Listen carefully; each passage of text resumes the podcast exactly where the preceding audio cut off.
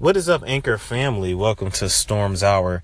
I woke up with something on my mind this morning. I saw a Facebook post and it was a person that was saying they couldn't wait for the weekend. You know, thank God it was Thursday, only two more days left, and boom, it's a weekend. And, you know, I noticed that that's a mentality that most of us have, especially us, you know, that are out in the workforce. Um, we, we, we pretty much live for the weekends. We live for the holidays. We live for our vacations.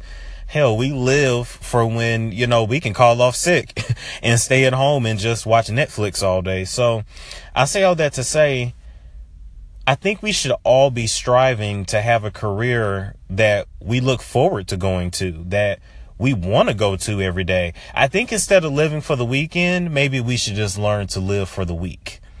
And in that, maybe we can find more, um, more satisfaction in our lives and satisfaction with, you know, with ourselves.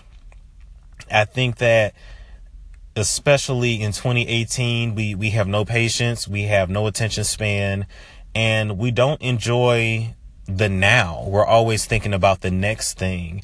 I think you can even parlay that into how people, um, how people are in their relationships you know, you never really appreciate the person for what they're doing right now and who they are in the light, in the role they play in your life right now.